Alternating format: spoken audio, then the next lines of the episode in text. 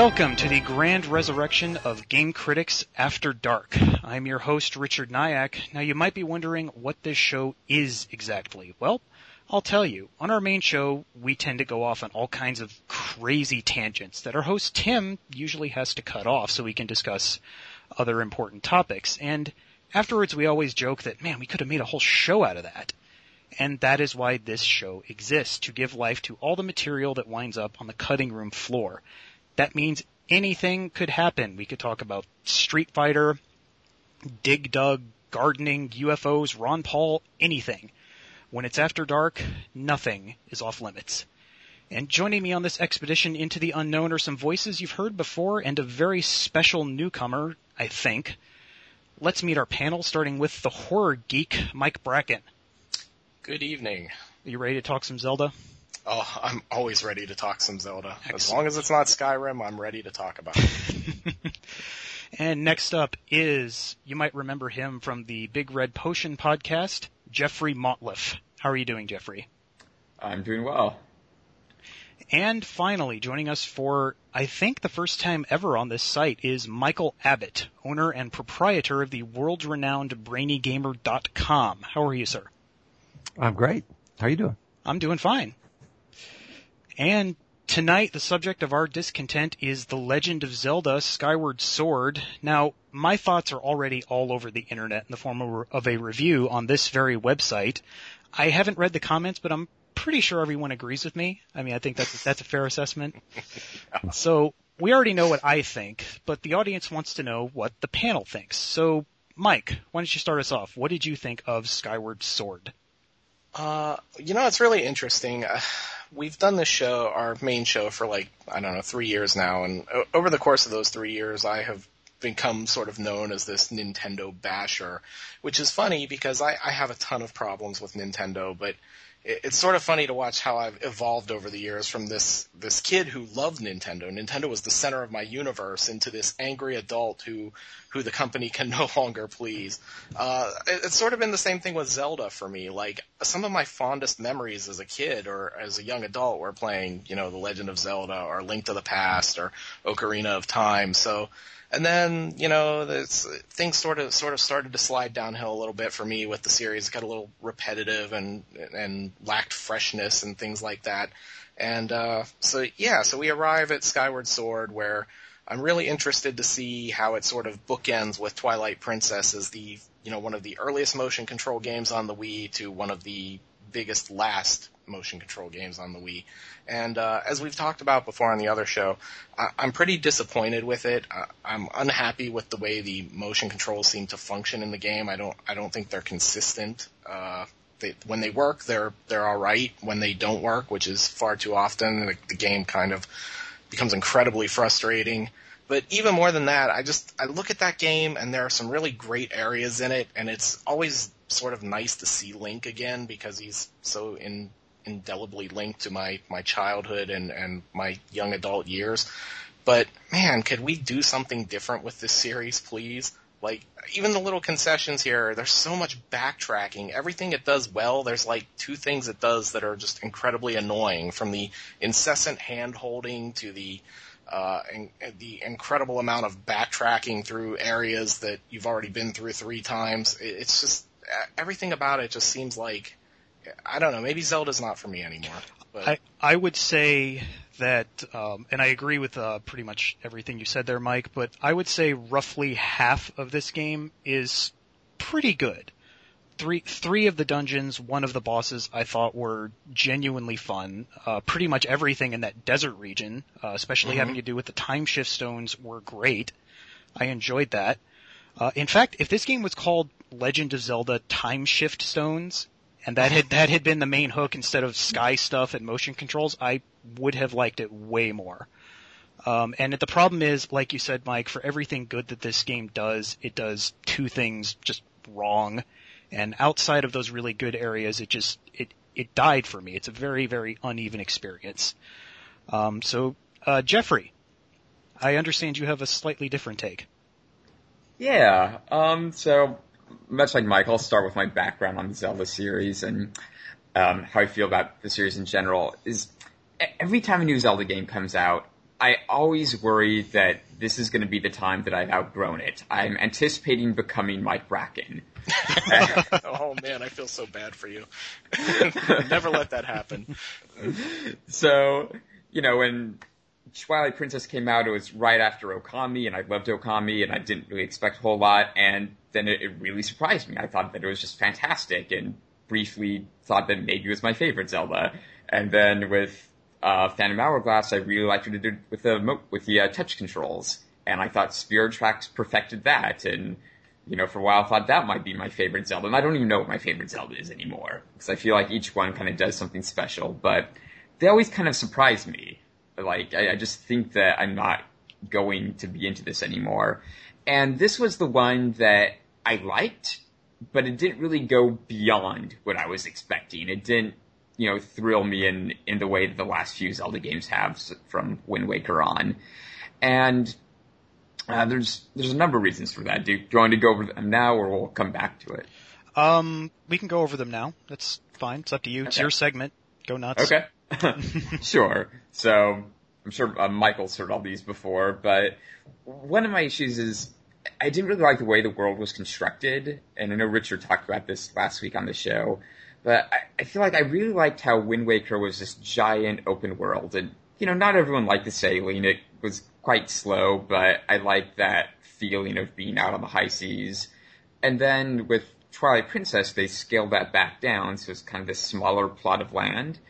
Um, and I think both of those work really well in different ways. And this just felt like it was a little confused. The the um, main islands of the game are very disjointed, and it didn't feel as coherent as something like Wind Waker, where you don't have that feeling of you can see it and you can go there.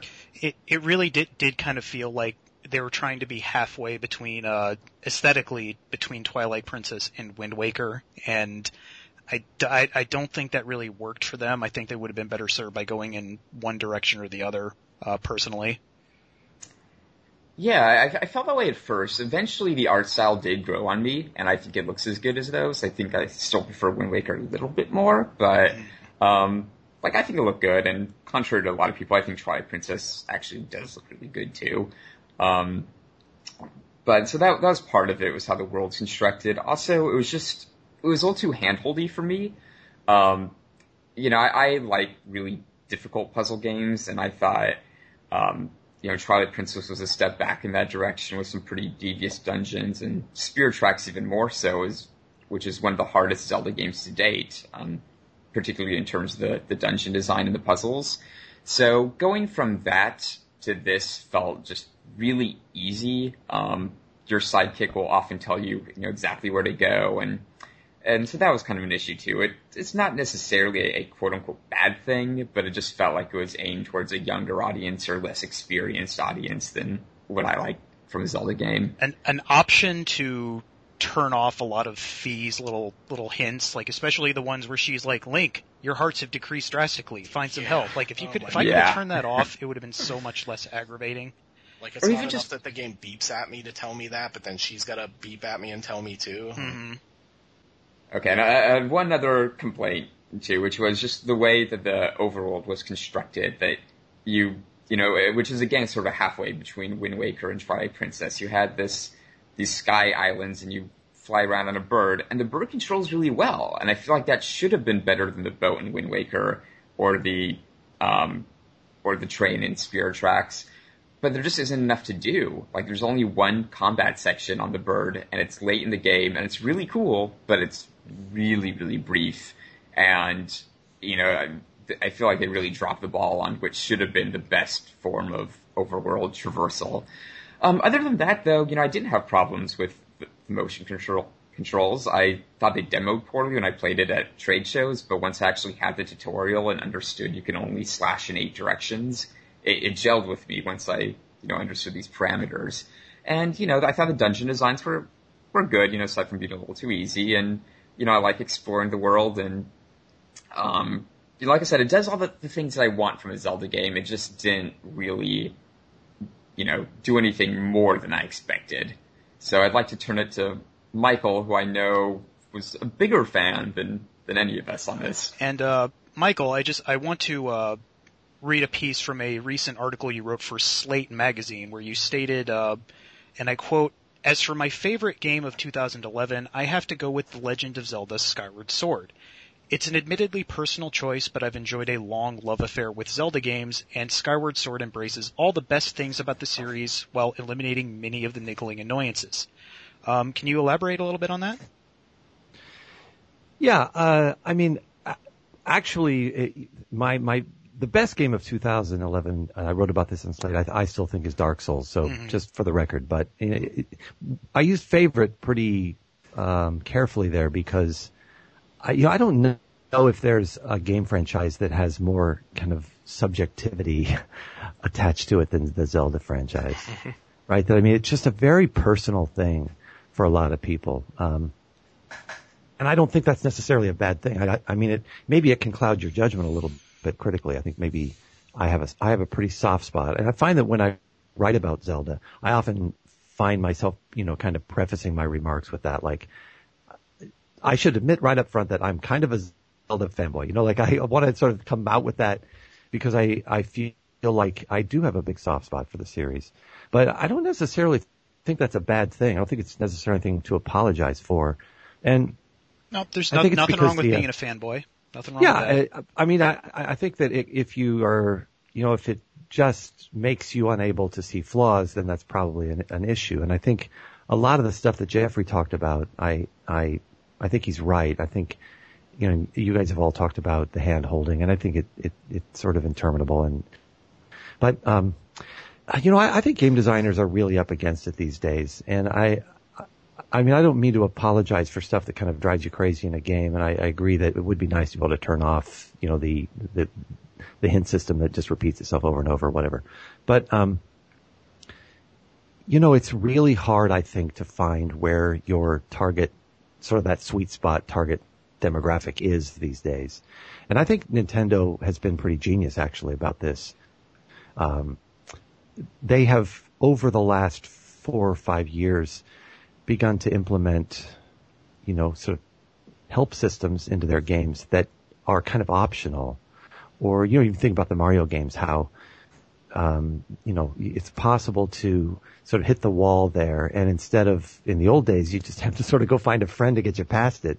You know, it, they've built in methods for for getting past it, which I think is just smart. It's just better game design. You know, I'm sorry, people who like really hard games get upset because they're quote unquote easier, but you know, the reality is there's a pretty small subset of people that can actually handle those games. And we, we like to, you know, we're gamers and we, we love, you know, hard games and those, but um, you know, Super Mario Brothers is damn hard game. I mean, it's real hard. The Legend of Zelda, the original game, is hard ass game, you know? Mm-hmm. mm-hmm. And, uh, you just can't hand that to anybody and expect them to go off and have fun with it. So, you know, where I found the hand holding in the game as a veteran Zelda player, um, annoying uh, after a while. I wish it had been condensed. You know, I finally got my son to play a Zelda game, and this is the first one he'd ever played, and it was very handy for him to have that system in place. So, do you think that um, that perhaps, like, maybe not eliminating those help systems, but having an option to turn them off would be an acceptable compromise? Yeah, I do, and I and I think you know if you could um, if you guys may have heard about what they're doing with Mass Effect 3, where you can kind of identify yourself as uh, this kind of player, and then the game's going to deliver a certain kind of experience to you. Mm-hmm. Um, I don't know all the details of that, but that intrigues me. I, I, think it would be interesting if Zelda asked you that, rather than make sort of make it more game-like, rather than say turn this feature off, turn this feature on, like within a menu. Sort of identify yourself as a player. I'm this kind of player, and I've had I've played these Zelda games or whatever, and then let the game sort of give it to you, you know? You know what I think? Oh, sorry. It would be fun. That is something I've noticed with um, a lot of games with difficulty settings as well, where instead of just you know easy, medium, hard, it'll say easy and say, you know, this is for the person that you know you don't play a lot of games, you don't really want it to be difficult, and then normal it says, you know, this is a person that plays an average amount of games and blah blah blah, and hard says, uh, this is for the hardcore gamer, this is where you want a really stern challenge. So it seems like there's uh, more of an effort to delineate between the, the hardcore and the softcore gamer these days. What if they Yeah. do something like the Silent Hill series that has separate difficulty for puzzles and combat? I think that could go a long way uh, towards yeah. making Zelda work. Yeah, and I think in Zelda, you know, it I actually think it's a terrific idea. The the stones that you can walk up to and sort of it'll give you a little visual kind of mini video hint of what to do if you're stuck in a certain place in the game. You don't have to use it. You don't have to engage them once in the game. But for a player who's stuck, uh, it's it's a lot more fun and you're sort of gameful than going to a game fact site, you know, on the web and looking it up, you know? uh, it's kind of in the game and it's kind of built into the lore of the game that this system's there and it may be a little, you know, kludgy, but I mean, it's there if you want it. And I, I just think, you know, maybe I'm being too generous, but I think that Nintendo has been thinking hard about how to implement these things, um, in ways that aren't just click this on or off switch, but more making them kind of integrated into the flow of the game. Well, I know he's not here now, but um, I know Brad Gallaway. He mostly likes Spirit Tracks, but we we violently disagreed about the last act of that game, where I loved the end of that game because it's very difficult in terms of the puzzles, and he just wouldn't have any of it and wanted to check GameFAQs and and be on with it. So I'm curious what you how you felt about that because that you know I liked it much like the Mario games. It felt very devious, you know, for the long time player. I, you know, I think, uh, well, when you talk about this game, Skyward Sword, and you talk about puzzles, you're talking about a lot of different things, actually. Um, you know, the dungeons obviously are their own kind of environmental puzzles, and I think so, I think some of them are brilliant. I, I think the uh, um, the cistern is is terrific. Uh, It's, it's I think it's a clinic. and that and that is one of the things that uh, that that's really the thing that saved Skyward Sword for me was uh, really dungeons three, five, and seven. Not not so much the cistern. I thought that one was a little bit too. It was a little bit too eager to give me the solutions to some of the puzzles because it seems like every single time I would walk into an obstacle, uh, there would be one of those stones that would just say it's like, hey, do this. Like in the very like in the very beginning with that uh, that order. door where you have to strike it in or, in uh in order. Yeah, and it just like there's a stone there. It says like just look on the statue and find out what the Yeah. secret order is. I'm like, well, you didn't really need to tell me that, but uh, I mean, if you listen to John Blow, for example, talk about puzzle design, one of the things he says is, you know, you can never know how people are going to approach a puzzle. I mean, it, it it's very, very hard to de- design puzzles, um, because it, you get this range and he's got it sort of mapped out to a kind of spectrum of players. There's a player that's just on the one end just going to hammer on it hard until he comes up with the right answer. He's not actually solving it. He's just hammering on it for a long time, trying anything he can think of until maybe the door opens, you know, to the player sort of overthinks it and overanalyzes every single element. And That's me. yeah, right. and and some players just don't minds don't work that way. So I find that when I talk with my students about about Zelda games and like somebody will be complaining about a dungeon and like three other students say, "Ah, are you kidding? That was like the easiest one." and then someone, you know, oh, uh, then they'll reverse it. Somebody else thought this was super hard and then that other person thought it was easy. That it's I don't know, it it's hard to know how to pitch those and I think the the Zelda games have been pretty good, although I, I agree that they're uneven in, in places, but they've been overall pretty good at figuring out how to deliver consistently engaging puzzles inside those dungeons. But you know, the, the, the, the enemies are puzzles too. And because you're fighting them and they have patterns and there's puzzly stuff in there. And you know, the, the boss battle that you have ultimately at the end, uh, with, uh, Lord, uh, uh Gir- demise, Girahim. demise, or is it? Are you talking about the one right before that? The, uh, Girahim Girahim. Yeah, Girahim. Okay. Yeah. Yeah, that you, it's basically like a slowly evolving puzzle over time that you, you have multiple engagements with him and each one of those is like a puzzle where you have to bring with you what you learned before. So there's a lot of puzzling in the game if you want to think of it that way. That uh, that gives me a nice segue into talking about the controls because the battles with Giranim, is that how you say his name? It's H-I-M, I think it's Girahim. Girahim. The battles with Girahim um, were one of the low points of the game for me, actually, especially the uh, the first one and the sixth one. Which, by the way, it, it really bothered me that they didn't uh, bother to put real bosses in the first and sixth dungeons, and they just made you fight uh, Girahim again. Uh, they just because those battles are basically the same. You don't use the item that you got in the dungeon for them, and personally, I didn't really enjoy those battles that much. But more specifically, the controls. I know Mike and I had a ton of trouble with them. Um, there were a lot of times where I would try to swing in a certain direction and it wouldn't take. Uh, sometimes when I was throwing the bomb, if I twitched slightly in the wrong direction, it would switch from uh, throw to roll mode. Just it's uh, it just seems very overly sensitive to a lot of my movements, especially like when when uh, doing the forward thrust attack. Um, how would your guys' experience with the controls? I know you uh, were a lot more positive than we were on them. Yeah, so uh, I guess I'll start with that. Okay. Jump in there, Jeffrey. Sorry. It's, it's, it's, um, a, it's a free for all. Go for it. okay. So I, I, talked about this before um, I, with you guys actually, where Tim pressed me for something that didn't demo well, and I brought up Skyward Sword, and I think that they demoed uh, the controls of that game as poorly as they could have because yes. the demo was the the Girahim fight, mm-hmm. and like I said, I wasn't it there was no tutorial, so I didn't know that you could only swing in eight directions. So he's he's holding his hand up, and I'm like trying to do like a low swing or do some other kind of swing, and I'm always hitting his hand.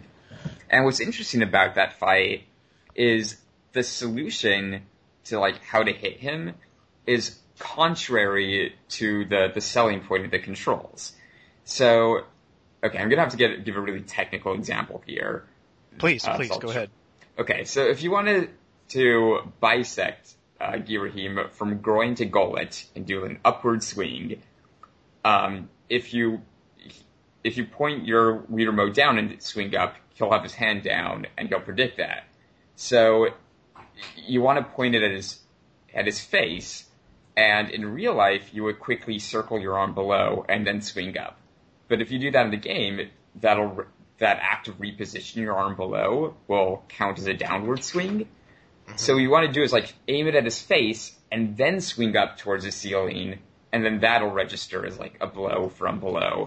So the whole like solution to that is understanding the limitations of the controls and kind of like gaming them in a sense. That that actually took me a very very long time to uh, to figure out because it it work it what it works exactly the way you said it did because when I would try to uh, because Fi tells you swing in the opposite direction of where his hand is. So when I would try to reposition the sword, it would swing in the direction that his sword was in, or I wouldn't do it fast enough and his hand would already be over there by the time I was ready to swing.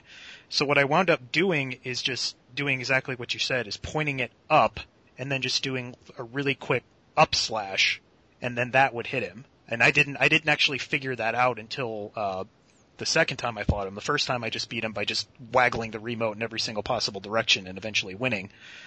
Um, strategy. Yes. See, that's that yeah. brute force puzzle solving. Yes, that's what I had to do when I demoed it too, and it was really confusing. I just came away frustrated. so, Jeffrey, um, compared to the demo, uh, how would you say the controls were improved in the final product? Okay, um, so for one, like I said, I, I played a Girahim fight, which is like a really bad demonstration. But when I was actually doing the, you know, fighting regular enemies, it was okay. Um, you know, especially once I understood that there were only eight directions, so I wasn't trying to do anything fancier. So that the sword swinging actually worked for me. Um, I also was concerned about the bow and arrow because you hold back with your left hand, which is what a left-handed person would do, but you swing the sword with your right hand, so it felt very confused. But when you actually play the game, you don't have to pull back to do the bow and arrow thing. You can just point at the screen. Yeah, I I did so. play. I, I played with the Wiimote in my left hand. I do I, I do that kind of stuff with my my left hand, and then just have the the nunchuck in my right. And that, I mean, I had problems, but that was not one of them. Hmm. So, you you. Oh, I'm sorry, Jeffrey. Go ahead. Uh, no, that's fine. You can you can take over. Well, I, I was just going to say, I I think, you know, this is old technology in a way that they're trying to soup it up with Motion Plus, but it's you know they they're designing a game it would have been interesting if this game had come out at the beginning of the Wii's life and yeah. then to sort of see where you might go from there because it took so long to get to this place and you have to use a different controller than you would have initially. I was going to say, I, that's one of the things that kind of gets me about this game is that five years into the Wii's uh, life cycle, we get this game that is supposedly the culmination of everything that it does and then just the number, the, the sheer amount of problems that I had with it. Mike, I know you can probably corroborate this. And it's just, it's just like, if this is the ultimate justification for this control scheme existing, then this control scheme is a failure. See, I disagree. I, I think it, I, I, I, this is a strange thing because you, I think one of the things that Nintendo didn't account for with this system is the, the fair, the wide variation in uh, setups that people have in their homes. Yeah. And, and that probably then makes you right that if it, if the controller doesn't work everywhere, it's not good. So I'll grant you that. But, you know, we have, we have a big nice TV in my living room and I like to play games on it, but my wife likes to watch television on it. So there's a small kind of crappy TV upstairs and I'll take the Wii up there.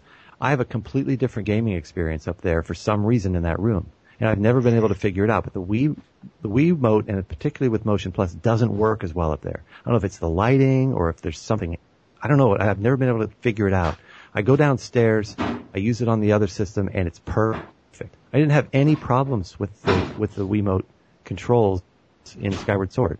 Really, I mean, the, I, the battles with Girahim are little, yeah, I, I agree that there's places where you have to really sort of understand the constraints. But like just making your way through the world, I found that they worked almost flawlessly for me. It's so strange when I hear when I hear people say that because I know Mike and I had had just all kind had a mountain of problems with the controls for this game and uh myself I, I played it on I mean I have a uh, fairly large TV in my living room that I played it on. When I played it I am uh, catch a quick look at it I am about 10 feet away 9 or 10 feet.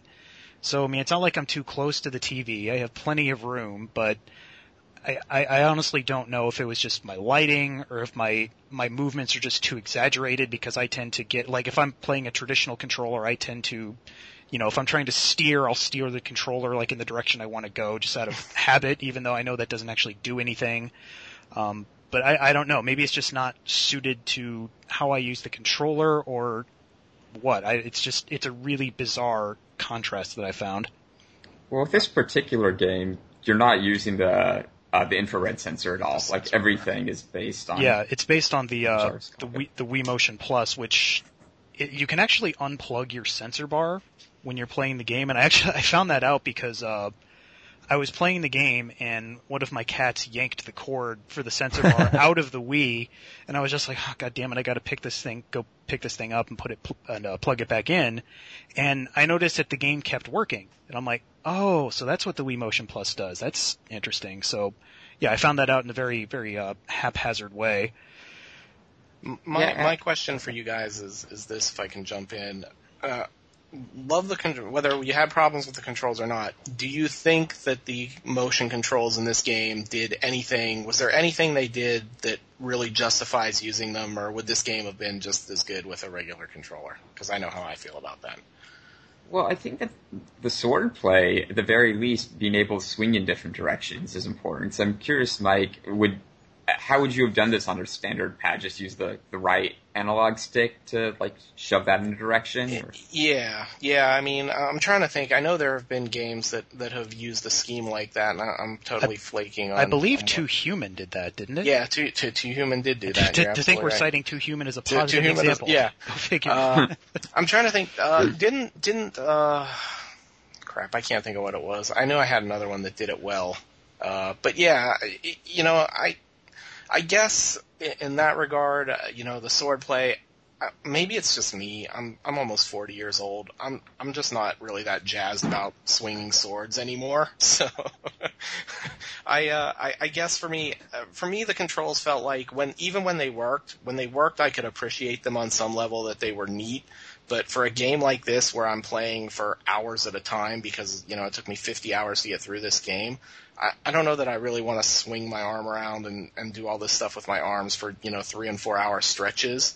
So I, I felt, you know, like a lot of the stuff, and again with the issues, I felt like actually I know motion control should be making me feel more connected with the game, but I actually felt like it was creating an additional layer sometimes between me and the game because I was fighting with the controls so much. this this game felt like um, a microcosm of the Wii itself in a lot of ways because you know you first you start the game when you first get the sword and you know you're swinging it around and it's like wow that's that's really cool it'll actually track my movements and you know the first time you ever picked up the Wiimote and you played uh you know Wii bowling or whatever it was Yeah. and you you know you played it and it's like wow this is you know pretty cool I wonder what they're going to do with this but then the novelty of that just for me wore off really quickly and it stopped being this like you know cool thing that I was doing and it just started being this you know a hindrance. It's like Mike was saying, it's an additional layer between me and actually playing the game. So in in that respect, it was like it it's so weird that it just kind of like mirrored my experience with the Wii in general in that fashion. I think it's just another example of the, the sort of deep subjectivity of, of not just the sort of franchise, but kind of the whole world of it. That for me, the, um, the motion controls, they're less about the sort of technical elements of them and they're more about sort of what they mean. And for me, what they mean is that I'm more deeply connected with Link. That I, I feel like in this game, the first time I've ever f- felt in a Zelda game that I, that I was Link. That I was, that I was behaving as Link. It wasn't just controlling Link. That, and of course now that's because the, I felt like the motion controls worked well for me. If, if I was fighting them, I could see where it would, would take me out of that experience. But for long stretches of time in that game, I feel significantly more connected to that character. And, um, so that was useful to me. I, I thought it drew me into the game. Now, you know, I think it's also worth mentioning you use the the motion controls in that game for a lot more than just sword play. I mean, you do a lot of other things with those motion Yes. controls, and I think some of that stuff is really well implemented. Yeah, Um, so, some of it did work. Um, Mike, I know you disagree, but I uh, I thought the swimming controls actually worked pretty well, um, especially in the uh, the water dungeon in the cistern. Um, I actually thought they were very reminiscent of the swimming controls in Majora's Mask uh, for me, like when you had the little the Zora form. Um, but I will, I mean, they, I hated that, that water scavenger hunt part of the, the song of the hero. But I mean, other than that, I did think the swimming controls worked really well. Um, I think, I think motion controls do work as sort of a supplemental control method.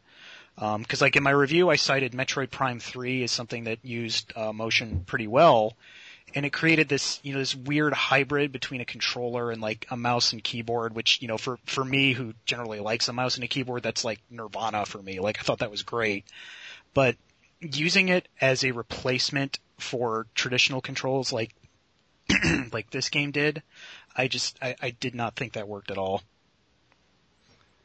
Well, I think if you if if you have a, a toolkit and you have mapped motion control to each of them in ways that make sense, then you have a system that works. And for me, that's what they did. Uh, that if that, for example, the little mechanical, you know, bird that you can launch, you know, and that you you can Beetle, steer yeah. it to the Yeah. the beetle. Yeah, it, I mean, it, it's that to me. That's just brilliant. I I use that in ways that I expect. Well, I, that's a very personal sort of tool. I think you can use that to get a look around corners. You can use that to sort of look ahead and see what you might not have otherwise known about until you got there in a, in a previous Zelda game. Um, so, and, and the, just the mechanics of that, of being able to aim it and then like using, just tilting it with your hand and so it, basically just controlling it like you would a robotic flying thing, um, turned out to be a lot of fun. Except, don't you think? I, I mean, not not to be disagreeable, but would, wouldn't you think though, like if I had a robotic flying thing like a remote controlled airplane, I would control it with like a two stick controller?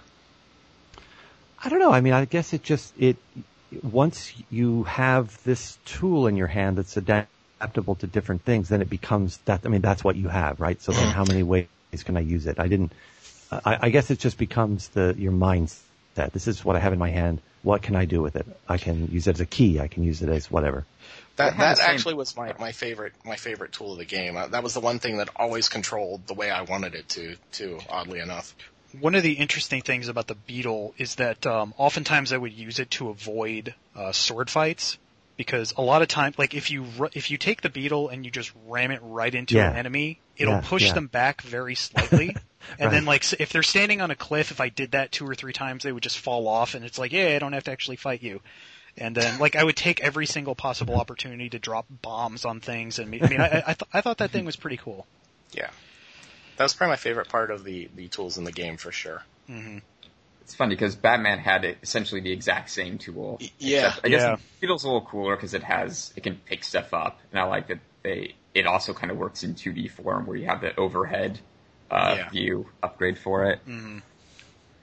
I So, wondered, do you guys? I'm sorry. Uh, no, go, go ahead, Michael.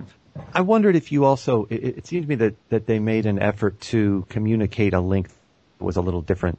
Um, somewhere in between. I mean, he's not a boy like he is in Wind Waker, but he's he's more athletic in this game. I think he's more his, his movement's more interesting than in previous games, and uh, he can do things. He just feels more interesting as a character to me physically in this game.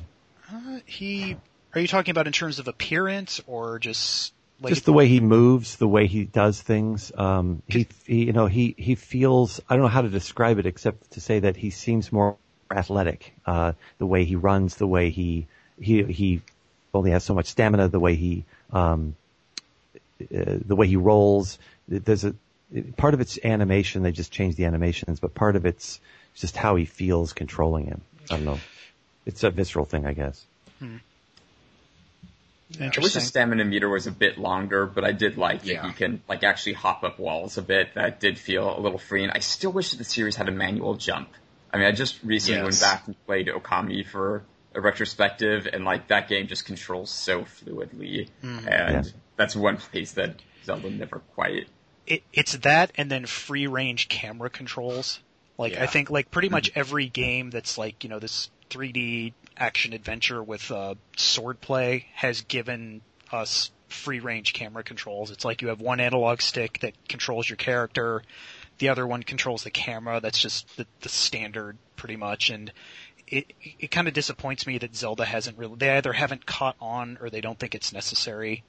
So the third analog stick controls a sword because you can only Yes. have to do one of those things. Yes. Th- th- this controller is going to have six analog sticks. okay. We But it the true Steel that- Battalion remote.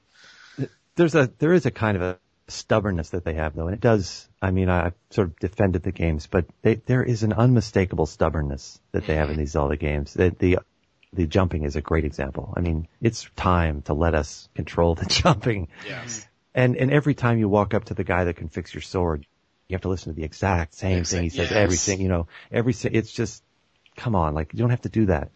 Um, but it's it's like they don't quite know the difference between a um, a convention that we accept as a kind of natural part of the Zelda universe, which is kind of ritualistic, and um, some- something that's just a limitation based on old technology, you know, that we don't have to do anymore. It's like they don't they, they don't know the difference between the two. Yeah, yeah. It it does seem that uh, Zelda is very wedded to concept to just concepts and mechanics that are part of its history, probably more so than uh, any other long running game series. I mean, we've seen Mario kind of you know shed parts of its past. We saw um, I can't really think of another good example off the top of my head, but I mean Zelda seems like it's you know this is our way and we're sticking to it, and just in the face of you know any sort of advancement that's kind of happened. Uh, Jeffrey, you've been messaging me on Skype a couple of times. You have a question.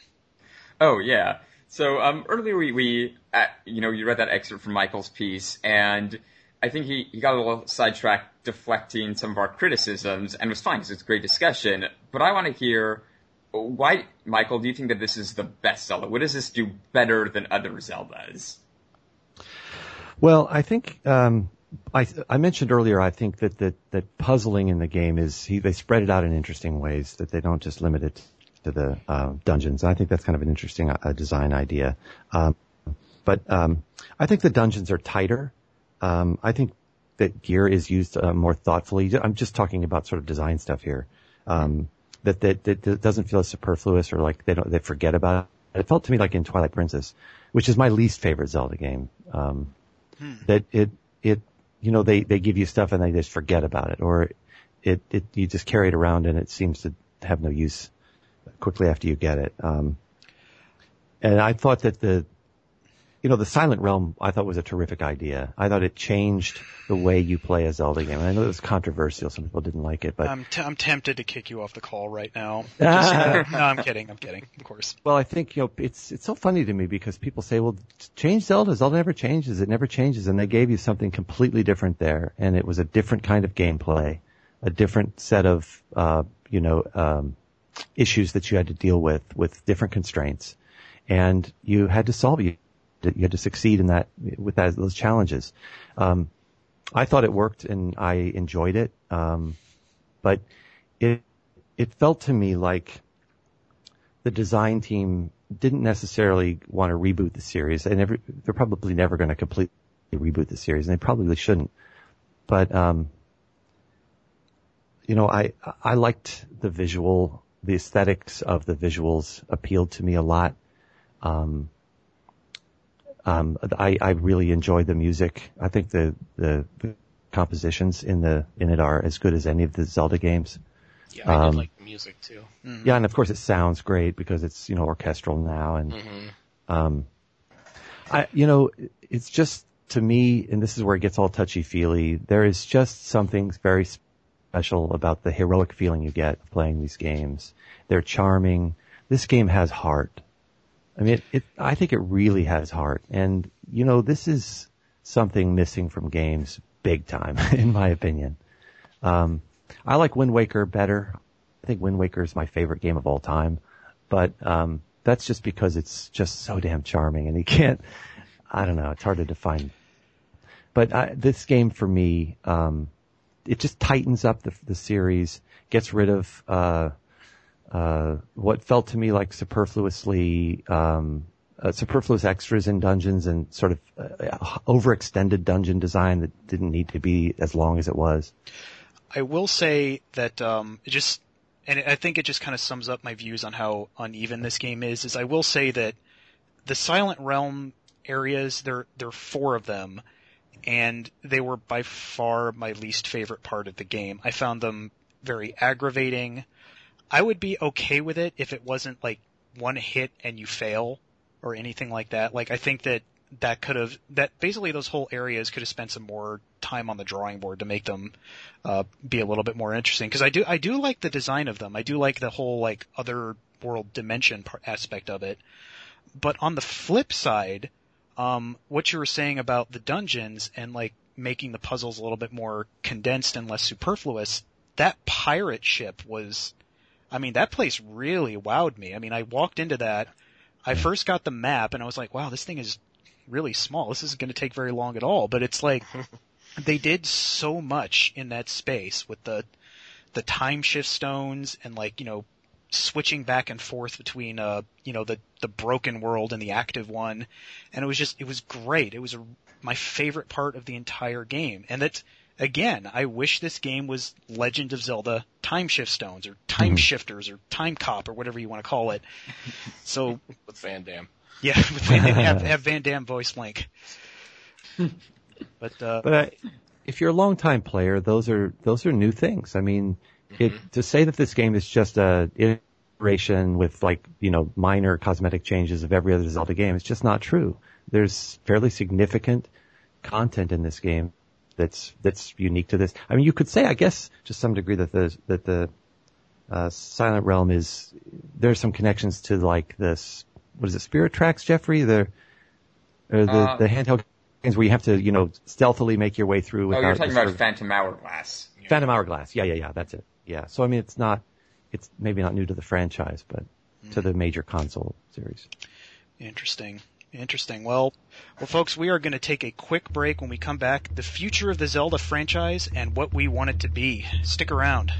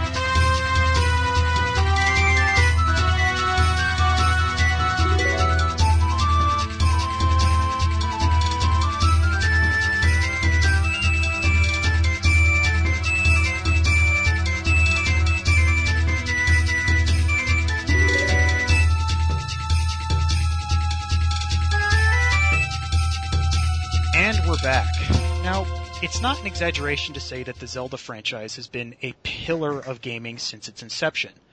But even pillars can sometimes get cracked or dirty and require a little restoration to keep it in shape. So the question I want to pose to you gentlemen is where do you want Zelda to go from here? What do you want out of the future of the franchise? I actually have quite a bit to say about this, so I will start. I would love to see Zelda get the Metroid Prime treatment and just get a total reboot. Let Retro or someone like Retro have a crack at it, get some outside perspective into the creative process here, get some new writers, maybe have some actual depth to the characters. And Michael, I know that's making you cringe, but you'll have your, your you'll have your piece here in a few minutes. Just give me something more to do in between the dungeons. I think that's that that's something that they've been really faltering at, especially with the past uh, past two Zelda games. Uh, maybe play with the new setting. Just do something to make it feel like you're not just coasting on Ocarina. And for God's sake, give Zelda her own game. It's time. If you're going to turn the Zelda model on its head, that is where you start. Jeffrey, I heard you snicker. Uh, no, that wasn't. That's Mike, actually. That was me. I, I was snickering. Michael.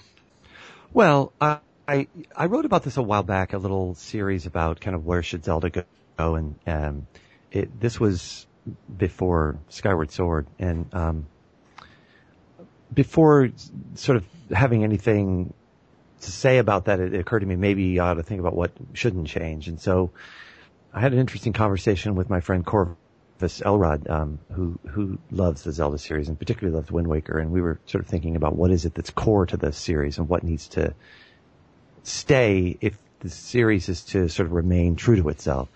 Um, so I think it's essentially it's an adventure narrative, uh, and it it combines action and uh, exploration, puzzle solving, combat, platforming, stealth, a little bit of role playing. I think those are the Zelda elements basically.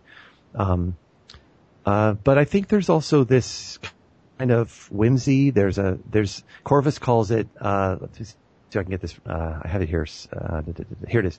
Um, the triumph of youthful innocence and delight over the cynical, power-mongering forces of adulthood. and, and and there you have the, the Zelda, Zelda's uh, point of origin, if you want to think of it like that. And and I think I don't. I, I think Nintendo has mis made some missteps when they've tried to go too dark or make the Zelda series too.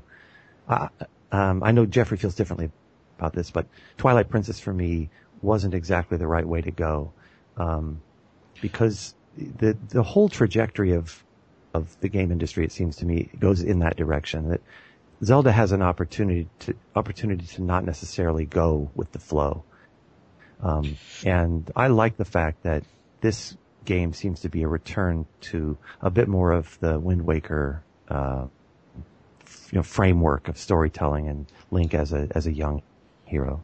So um, that kind of leads into another question I had. Um, if you say that uh, you don't really want it to go into a quote unquote darker direction, how did you feel about uh, Majora's Mask? Because that was that Majora's Mask was it probably wasn't as dark as Twilight Princess, but I mean it was still pretty pretty dark for a Zelda game, I think.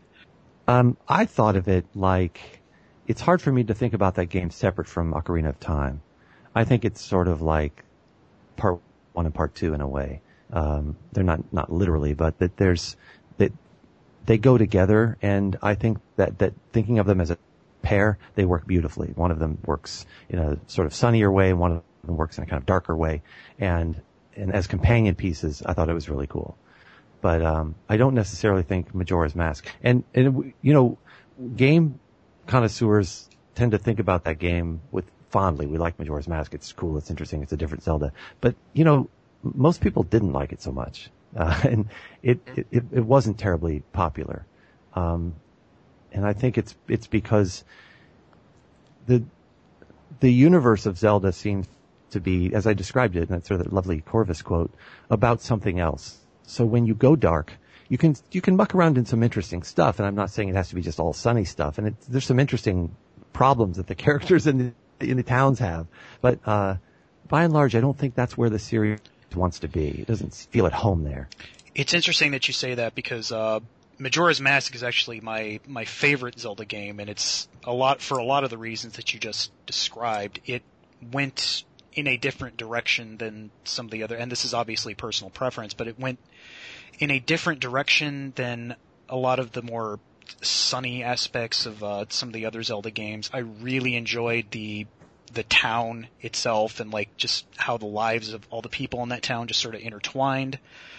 Um, it, it's kind of, kind of interesting to me because Majora's Mask, the three game arc between Link to the Past, Ocarina, and Majora's Mask, I really felt was the Zelda series' peak. Like that, that three set of games, just like, you know, bam, bam, bam, you know, genius work after genius work. And with, after Majora's Mask and when Wind Waker came out, and I, I did really enjoy Wind Waker, but it felt, it, it felt like kind of a step back in a few ways. I mean, I did really enjoy it, um, artistically. Um, I loved most of the dungeons, and I actually think the final boss in that game is the uh, the best in the series. But it, I, I couldn't really shake the feeling that it was just they were trying to just redo Ocarina, that they were just going back to what was safe. And Twilight Princess really felt like that in a lot of ways. And I still, you know, enjoyed Twilight Princess for the most part, but it did sort of feel like that. And then Skyward Sword, we know how I felt about that. I'm curious, what what is it about Skyward Sword that seemed so much like Twilight Princess to you? I mean, they seem like very different games to me. They seem very well aesthetically. You're right; they are uh, very, very different. But in a lot of ways, they have the same problems. Um, I mean, it's like I said, I didn't really. I'm not really a fan of trying to replace the traditional control set with the motion control set in Twilight Princess, it wasn't really that big of a problem because the motions that they asked you to do were too very were uh, very imprecise. In Skyward Sword, that was, as we discussed before, obviously a bigger problem for me and Mike. I didn't roughly half the game and about half the uh, 47 hours that I spent playing it was spent doing content that I didn't really find all that interesting. Uh, when I was in the dungeons, it was fine, or most of or most of the dungeons, it was it was fine. Like it was a good Zelda game. Most of them were uh, well designed. There was, you know, all of them had some sort of redeeming quality. The rest of it was just a lot of just going back and forth in this world that I didn't find all that interesting, and it just felt like it was 15 to 20 hours longer than it needed to be.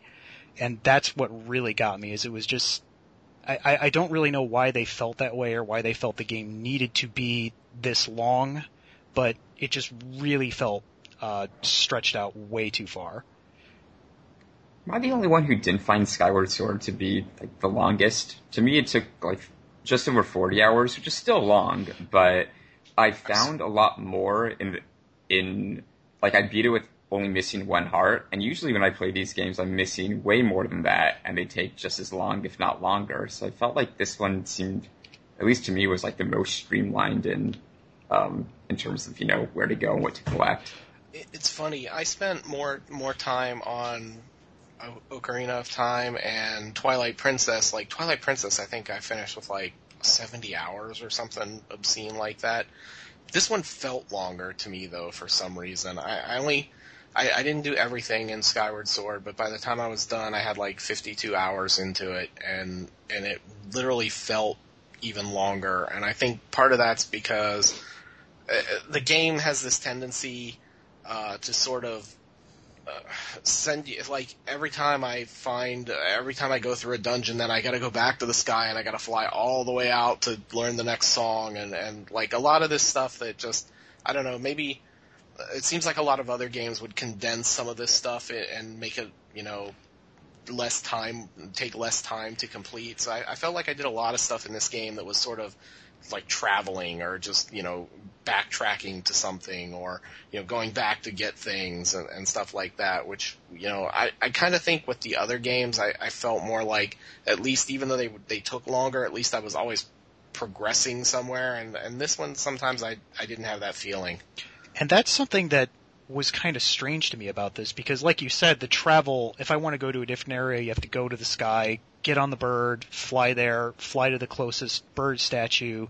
And so there's, I mean, there's several steps in between getting where you want to go, whereas in Ocarina, you just, you, just you had those uh those temple songs where you just you played it and then you went to the little uh like the temple pad and it took you pretty much wherever you needed to go. So it was it, it's just weird to me that they decided to add that those those layers of uh, complexity to just something as simple as travel. Like that that didn't really work for me.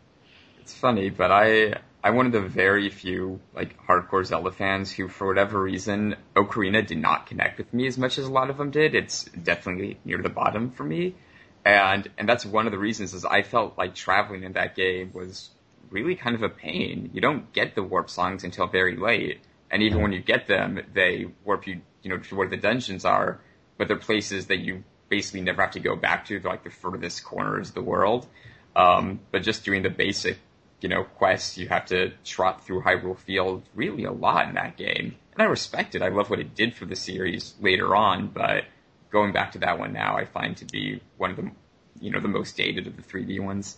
You know, it's interesting because that, I mean, I think we just sort of, everyone universally has a sense of Ocarina as being, you know, it's the game, right? It's the best game ever made or whatever. But, you know, it, it's not perfect by any means. And I think subsequent Zelda games have improved on elements of it, and some of some of it I I think isn't very interesting. Um, I mean, one of the Skyward Sword improvements, it seems to me, is that they fill up the world with more interesting things than just the dungeons. That when you're in Ocarina of Time, it I mean, Hyrule Field is the first time you see it is really cool, but there's not a lot to do, and and you know you bump into sort of the same old stuff, and so in between dungeons it seems to me what what Skyward Sword did was they made that overworld or whatever you want to call it significantly more filled up with things to do and challenges to overcome that were that are kind of dungeon like. So there's the dungeons and then there's kind of like mini dungeons outside those dungeons. For me, that was more interesting. I agree with you as far as the desert region goes. I thought that the between dungeon content in that region was pretty cool. I mean, the stuff with the the generator that you had to go turn on, uh, the mining carts, that that sand sea when you're chasing around the cloaked pirate ship with the boat, that stuff was all pretty cool. Outside of that, in the you know that forest area or the volcano, it just it, it just all seemed like busy work. Like none of it was really that much fun. Uh, like especially that uh, when you're doing Song of the Hero and you have to do that like aquatic scavenger hunt for all the those notes in the water, um, or that very first fetch quest you do in the forest where you're just looking for those little the the kiwis or those little animal things, whatever you call them. That just that that that just felt like really pointless busy work to me. Like I just didn't it, it just didn't grab me really. You know, it, it, yeah, I, I understand what you mean. I think it's so funny when you think about game design because like that's that's what Skyrim does. Like, that's what pretty much every damn game does. You know, they send you off to do stuff and you got to do it and mm-hmm. then you got to and then you got to come back and get credit for it in whatever way. And so it's how how do you dress that up to make it more interesting than just what that sounds like, right?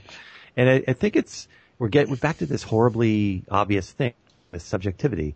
It, if that experience seems like drudgery to you because you're just going and collecting a bunch of crap and bringing it back, then that's really bad game design. If the way there is interesting and the creatures you meet along the way are interesting and it's, you know, visually interesting and you feel like you're in a world or whatever, then it doesn't feel like that. And I, it's, it just fascinates me how much range there is in the interpretive sort of uh, response to, to those worlds. The, the difference between uh, that and Skyrim for me um, is just because, and Mike, I hear you cringing because you don't want to talk about Skyrim anymore. But uh, the difference between that and Skyrim is that in Skyrim, when I'm sent to go do something, I can branch off of that path and go do something else. Like there's another, like if I'm going to one city, then I could just, you know, take a detour and go to another city or, you know, a dungeon somewhere or something. I mean, there's, there's stuff for me to go find and do. In Skyward Sword, that, the stuff, I mean, there was, there were a few things that were sort of off the, the path, but I mean, that didn't, none of it was really all that interesting, and it, there just didn't seem like there was much to see when I was going back and forth between places in this world. I, I think it's it really comes down to a question of to what degree does the world of the game engage you, mm-hmm. kind of on its own energy. You know, like it, it, it does it feel like a place that you want to be? Um, do you do you do you want to investigate it? And is there enough reward for doing that for you. You know, like that's what keeps you going. Mm. And I mean, if I hear hear you right, I think it's fundamentally the difference is I I like being in the world. I find that it's compelling and interesting to me, and you don't. And that, and that's and that's really exactly right. You're hitting the nail directly on the head. It's funny because uh, Richard, like I had sort of the opposite reaction. I only played Skyrim for about four or five hours, so I can't really compare that much. But um, Skyrim wasn't grabbing me for you know a number of reasons, but um, I really liked you know even if you're doing say like a fetch quest in Zelda, you go back to an area. And like while you're there, you find stuff that you couldn't get before, or you see one of those cubes that you have to activate um, that makes like a treasure appear in the sky. And you're like, ooh, you know, how do I get to that cube? And to me, like, you know, the exploration part, you know, it's not a, a quote unquote quest, but it, you know, it's something to do. And I felt like I was just constantly, you know, unlocking something or finding something or bombing a wall. Interesting. Interesting. Mike, Yes. I know you love fetching in all of its forms. Oh, I do. How did you, how did you feel about uh, Skyward Sword's world? Uh, you know, I, it, I think on the most basic level, it, it feels like a Zelda world. Uh, you know, it's it's got its own, uh, its own little personality, a little bit of its own personality, and like I'm like you, I enjoyed the Sand Sea area a whole lot. I thought that was like a really great area, and and I liked all the time I spent in it. And at the same time, it's well, it does these things and it has sort of its own personality. It also sticks to what the core Zelda experience tends to be.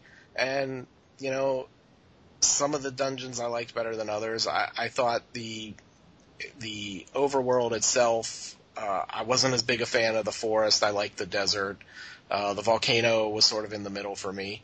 So, you know, I, that wasn't that wasn't what made me feel bad about the game. I actually liked what you know the world for the most part and wanted to be more engaged by it. I just wasn't always engaged so much with what the game wanted me to do within that world. So that kind of sums it up for me. I mean, uh, I, I went into this game wanting to actually like it on a certain level. I, I like the the art style. I like the music. I you know I thought it was really nice to see them take break out of the mold where we give you a tool in the dungeon and you use it in that dungeon and then you sort of don't really use it again.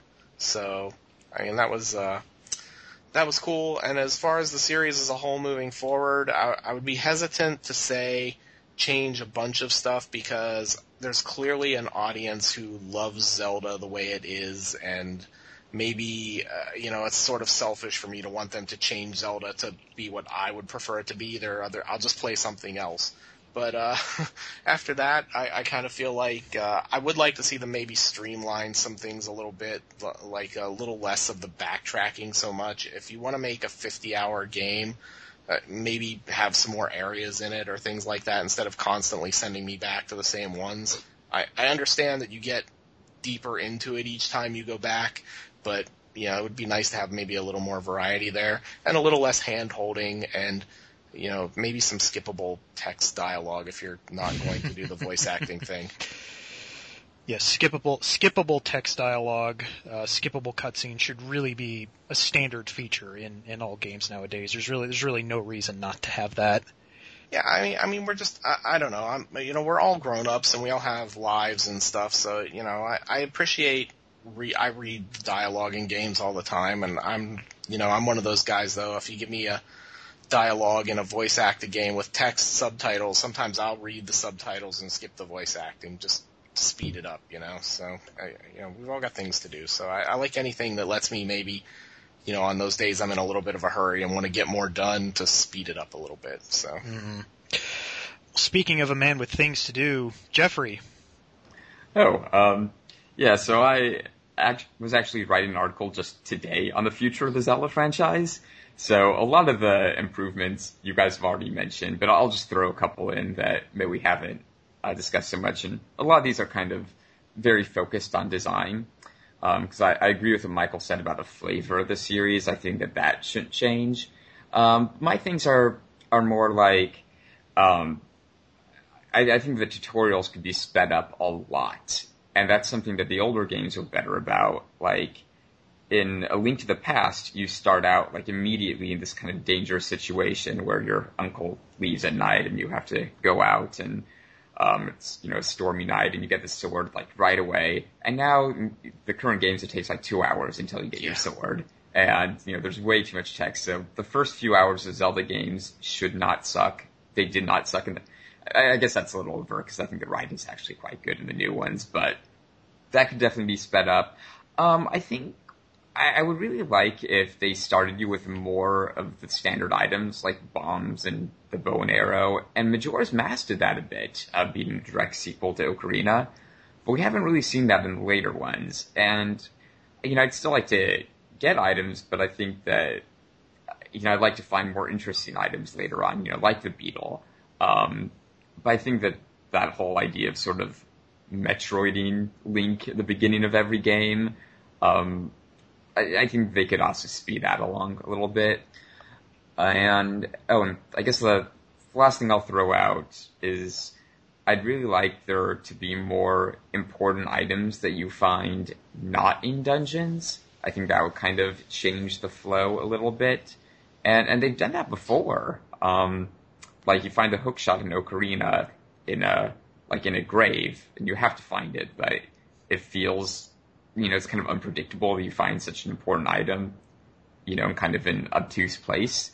And in Majora's Mask, they did an interesting thing where you get these masks from a side mission. I was just to bring up Majora's Mask because they, they give you the um, the masks like outside the dungeons, and what you do to get the masks um, is actually uh, pretty interesting. I thought I think that Majora's Mask actually does uh, in between dungeon content the best out of uh, any game in the series, in my opinion, because the quests for getting the masks are just are pretty interesting, especially the uh, that band you have to help in the in the Zora the Zora level. I thought that was pretty cool. Yeah, I'm not sure if I got that one. I, I need to go back to Majora's. Majora's Mask is the one I love and, and hate like equally the most. I think it's so fascinating, but really frustrating to play. So I, I always play that game for like a couple days and then get sidetracked with something else and get a little frustrated or, you know, if I don't know what to do in time and then I don't go back to it for like another year.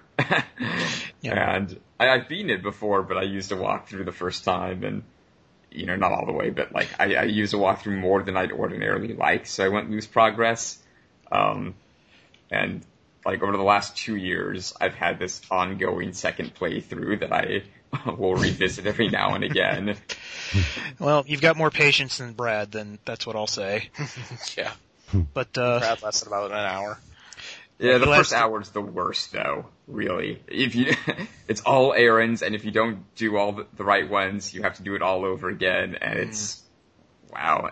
And you're stuck as not... the Deku mat. You're stuck with the Deku form for most of that as well. So it's it, it is a oh, bit of a weak start, but it's not it's not so long that I think it becomes totally unmanageable. It's a bad way to start the game off. It, it, it is. I will admit that. And that time has not been kind to the Nintendo 64 visuals either. I mean, no, what really used to not. be wowed by looks pretty pretty awful today. Mm-hmm. It's definitely what some games just do not age well.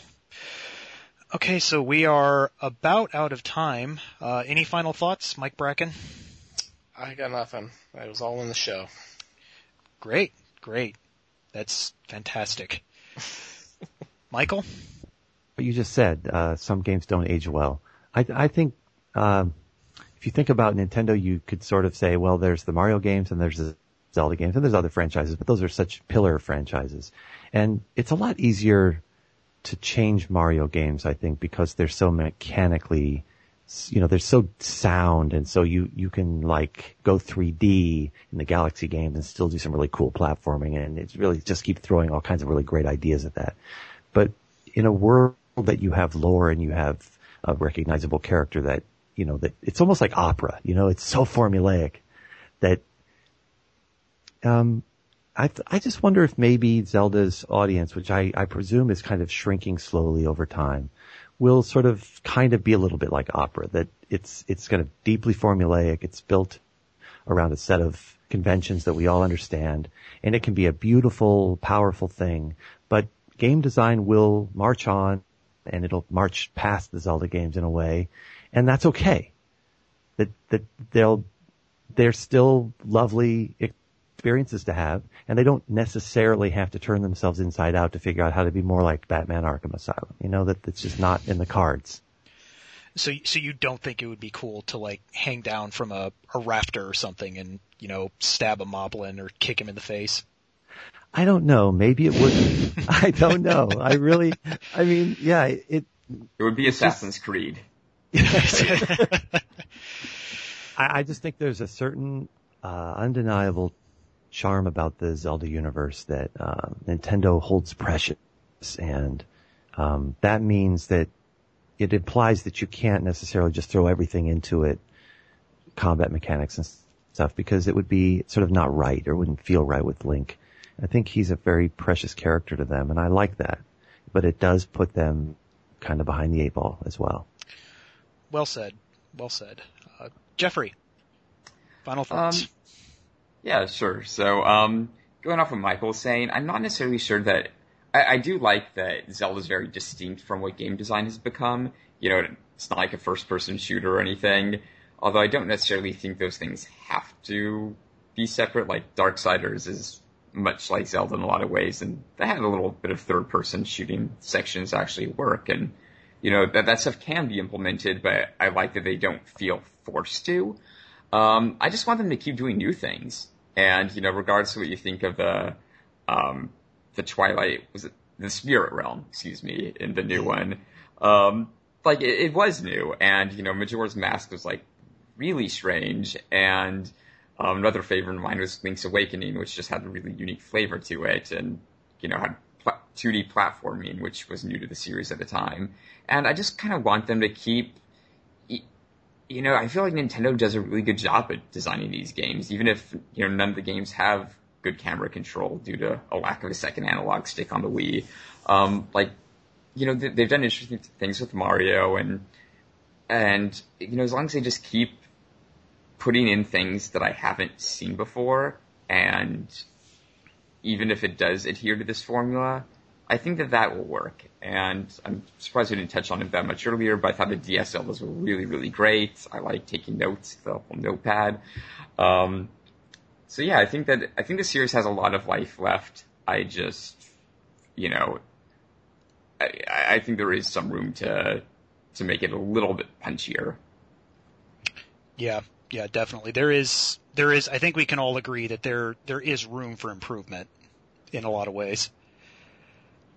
Well, folks, that is the end of our epic Zelda discussion. If you liked what you heard, you can check out our main show at GameCritics.com and on iTunes.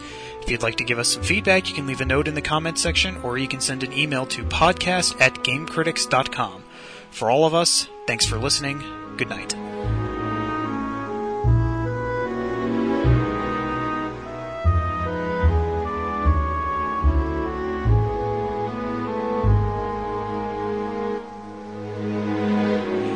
Hey everybody, just a quick note. What you're about to hear is some friendly banter that took place after the show was finished. I wanted to work it in somehow, but couldn't find a good fit for it, so it's getting included as bonus content. Enjoy! Um, actually, oh, I should have said this on the show, but I did trade in Skyward Sword for, among other things, a copy of Too Human. so. Oh, that's. Woo! I actually never played Too Human. I just, I love its the mythos behind it on the Game Critics podcast. Mm-hmm. yep. So I'm curious, Michael. I, I, know, you know, let me know if you have to go, but we never did uh, actually discuss Twilight Princess and why you. I feel like that game just gets such a bad rap. Like everyone thinks it, it was trying too hard to be dark, but I've always likened it to sort of the to Princess Mononoke. Um, mm-hmm you know, relative to other Ghibli films, it's darker, but it's not that dark. Like it's still like really enchanting and really beautiful and and lush. And I didn't think that it was like nearly as edgy as I was concerned it would be. That that is kind of, that is something I, I mean not to interrupt you, Michael, but I mean that is something I did enjoy about Twilight Princess. artistically, I think they did a pretty good job uh, making it not necessarily edgier, but just darker and less sunny. So I mean, in that, I mean, Twilight Princess is, I mean, it had a lot of problems, but I mean, I, I did enjoy that uh, particular aspect of it. I liked Midna. I thought she was Yeah. fantastic. Love that character. It's one of my favorite characters in the franchise. Um, I guess it felt, I don't know, I hate this word because I don't think it's quite accurate, but it felt kind of bloated to me. Um, it just felt like they tried to stuff it too full. It, it, it had that feeling of, of kind of like, um, the effort to be epic, uh, the epic, the, the, so the effort to put everything they could think of in there. Um, but I don't know. I mean, uh, I, I somebody told me I, I made a big mistake playing the Wii version. I should have played the GameCube version. I played the Wii version. Yeah, the Wii Is the Wii it- version is um it's generally fine. I mean, it has some of the same uh control problems that Skyward Sword does, but I mean, it's I mean, I thought it was it was usable. Did you find? Um, I mean, I, I don't know why this is. I, I love Zelda so much that I, I never happened to me before. I got about I don't know. I'm guessing maybe a halfway through it, and I just started to lose interest. And I I don't. I'm not exactly sure I can put my finger on why. I just didn't. I don't know. It, the story or or I don't know. This just this just brings that subjectivity point you were bringing up earlier just totally into focus because that's exactly how I felt about Skyward Sword. It was just like re- really after the fifth dungeon, I just I, I just started to lose interest. And really, I mean, in Twilight Princess, it was kind of like that as well, uh, just because it was it was a very long game, and um, especially because like the fifth dungeon in Twilight Princess, or at least I think it's is the Snowpeak the house on the mountain. Is that the fifth dungeon? I think it is.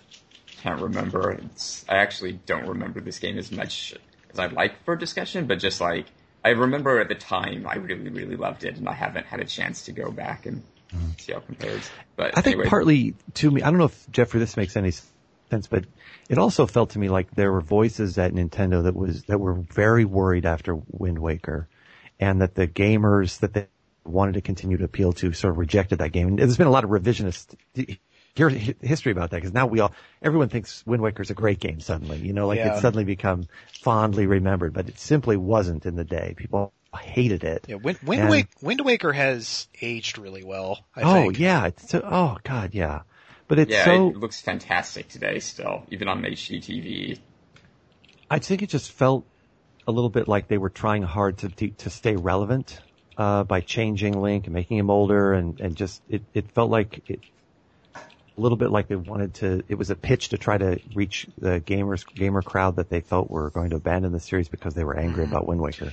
And what what I think it comes back to is that um, if I remember correctly, there was a demo shown at E3 one year where they showed like a, this realistic sword fight between Link and Ganondorf, and then Apparently like Space World, but yeah. yeah, Space World or some some tech show, and it was they showed that and everyone got really excited, and then they announced Wind Waker, and it was like this totally different art style, like the whole shell the cell shaded shaded thing, and then people just got they started calling it kitty. They just said it wasn't very good, and just. I, th- I mean, I think it got a lot of flack for that. I think it was in a lot of sectors just really not well received for that. But it's interesting that now Wind Waker is seen by a lot of people as the, the best Zelda game. Yeah, it's funny. I I came into the Zelda series not necessarily late. I started with the NES games, and I played you know that through Link's Awakening, and um, I wish we had time to get into this on the show, but it didn't really fit anywhere. Oh, we're still Uh, recording. Oh, I can add this. okay, we'll see. um, so anyway, so I started the NES Zeldas um, up through Link's Awakening, and then I never had a, a game console between the Super Nintendo to mid-era GameCube after Wind Waker. So you know, just at a point in my life where I was you know going to high school and I just got interested in other things and kind of let games fall by the wayside. So I got back into them with or when I bought my GameCube, it had that Zelda Collector's Edition. So I played mm-hmm. Ocarina like years too late, and I think this would have been like late 2003 or something. And it's not so much that the that I was critical of it because I came on late, because to me it still felt like a new-ish game. It was newer than what I had. It would be like if somebody today didn't have a console newer than a PS1 and then they got a PS2. Like to us that's dated, but to them, you know, it's better than what they had, right? Mm. So, like, um, and I just found Ocarina like really odd. Like, like I found it really hard to play. I frequently didn't know where to go. I found the controls really clunky. To me, it just felt, you know, not as good as 2D. Like it just felt kind of complicated and clunky. And now it feels not as complicated since I played other ones, but it still feels clunky in a different way. See, uh, Ocarina was actually the very first Zelda that I played. Um, I actually got it fairly soon after it came out. Um, it was to the point where I actually got one of the cartridges that, um, it was one of the non-updated cartridges that still had the red blood that Ganondorf, cause like, did you, did you guys ever, uh, remember like the stuff that they changed in Ocarina from one version to the next one? Mm-mm, I'm not familiar with this. In the original cartridge for Ocarina, there was a, when you kill Ganondorf's first form, he coughs up red blood, and uh, in the second version, he actually coughs up green blood because apparently someone complained about that. And then there's one of the songs, I think it's the Fire Temple, where they took out this this chanting in the background. They made some sort of musical change to it as well. I don't remember exactly what it was, but I know that there was I, there, there were some complaints about uh, the original version of Ocarina that had to be updated in the cartridges that came out after that. Ah, so you have a, a collector's edition Ocarina cart. I think I do. I don't remember if I had. See, I can't really remember. Don't remember. tell me that you traded it for Too Human. No, no, Too Human didn't exist then. Well, it did exist, but it wasn't you saved it and then Yeah, but it was like I can't remember if the original one was the one that I rented or the one that I bought. I, I don't Uh, remember which one it was, and I haven't played it in in years. So, yeah. Well, it's, it's, it's in a way, it's easy to be a Ocarina of Time to, for it to be a great game because it was such a significant reboot. You know, I mean, it, it was the Mario 64 of, of its, of that franchise. It, it changed everything. It changed game design. It changed everybody's game, you know? Especially it's hard to do that more than once. especially with in regards to 3D combat, because I think that I, I don't know if it was the first game to have like the target lock attack system, but it was. I mean, it was the first one that I ever saw that did that.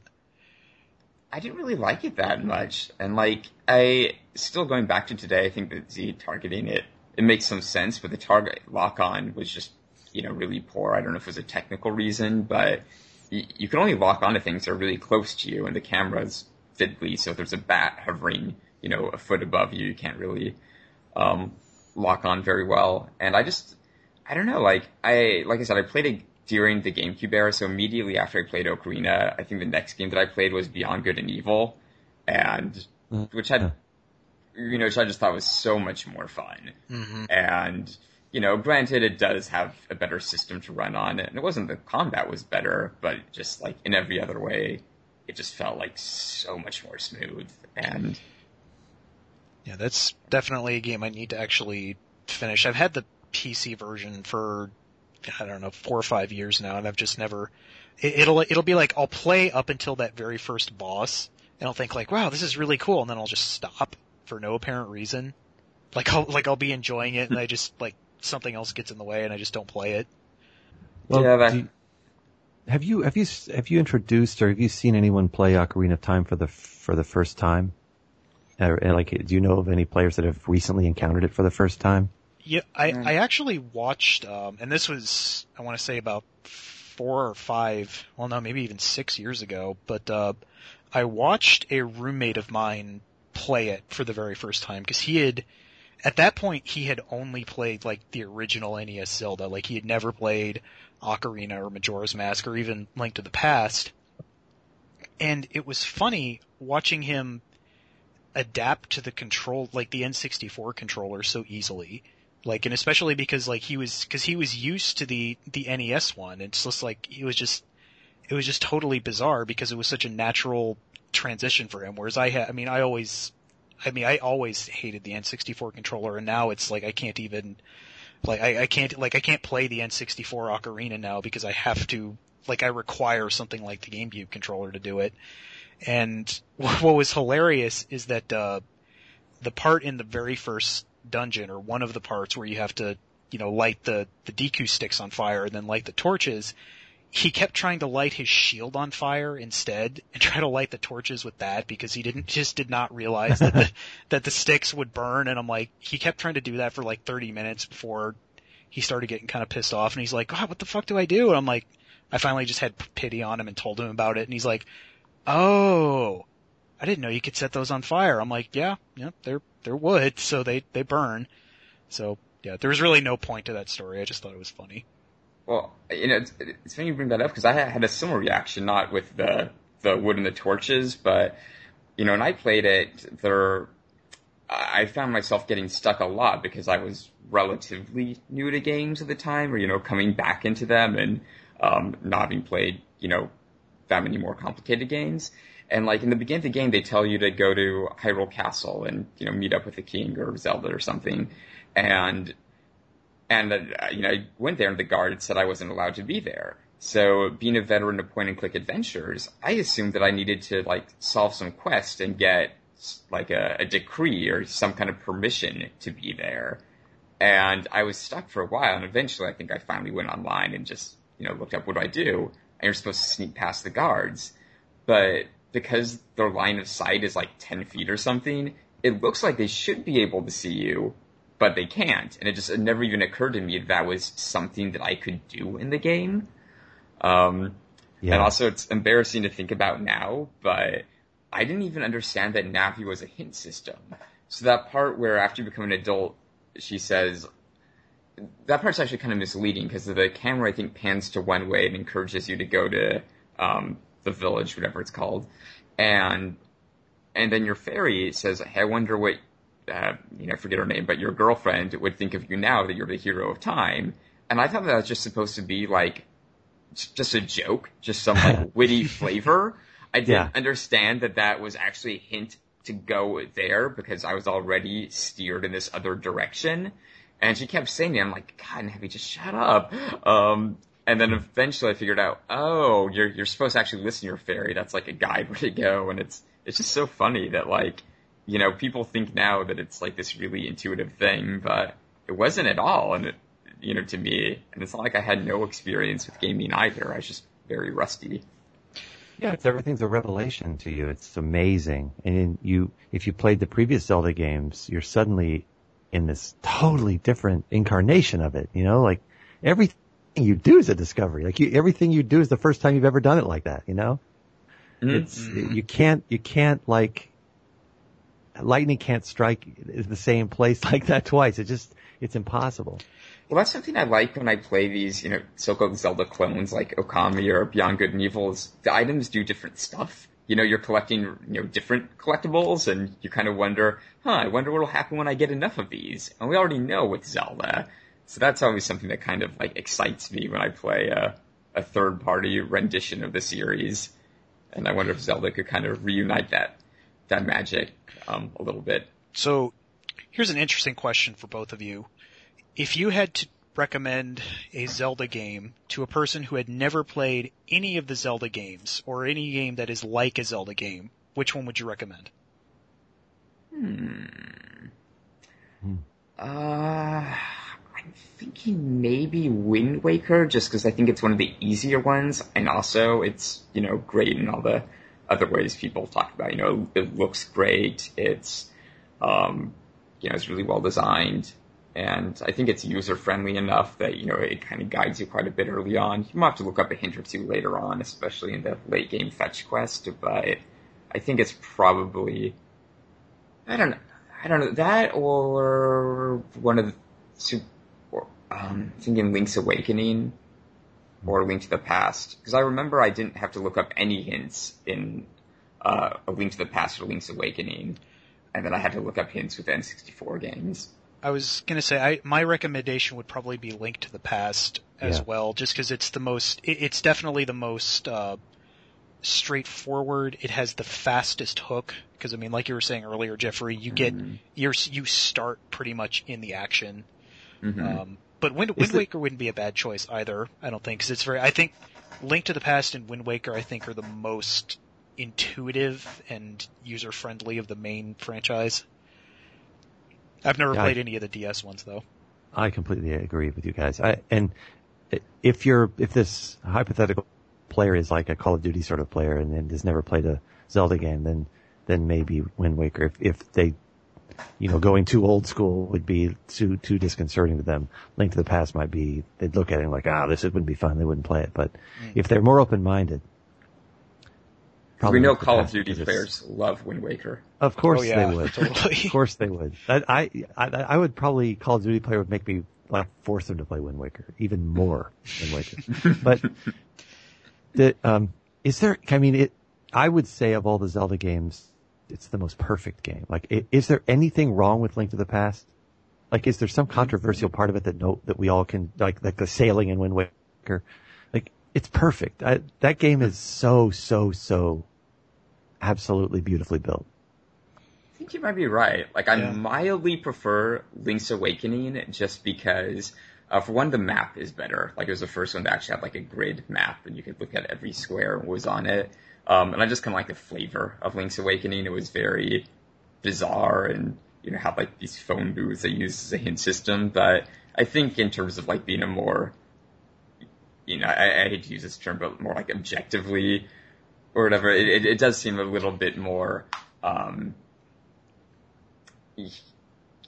yeah, I, I can't, it, it's a less weird Link's Awakening.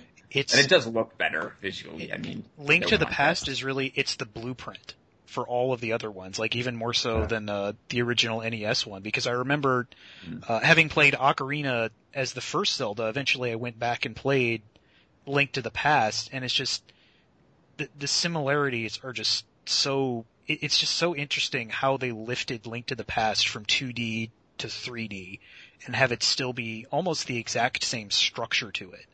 Like to me, to me, Ocarina feels like just Link to the Past in 3D, like just like straight up. Yeah.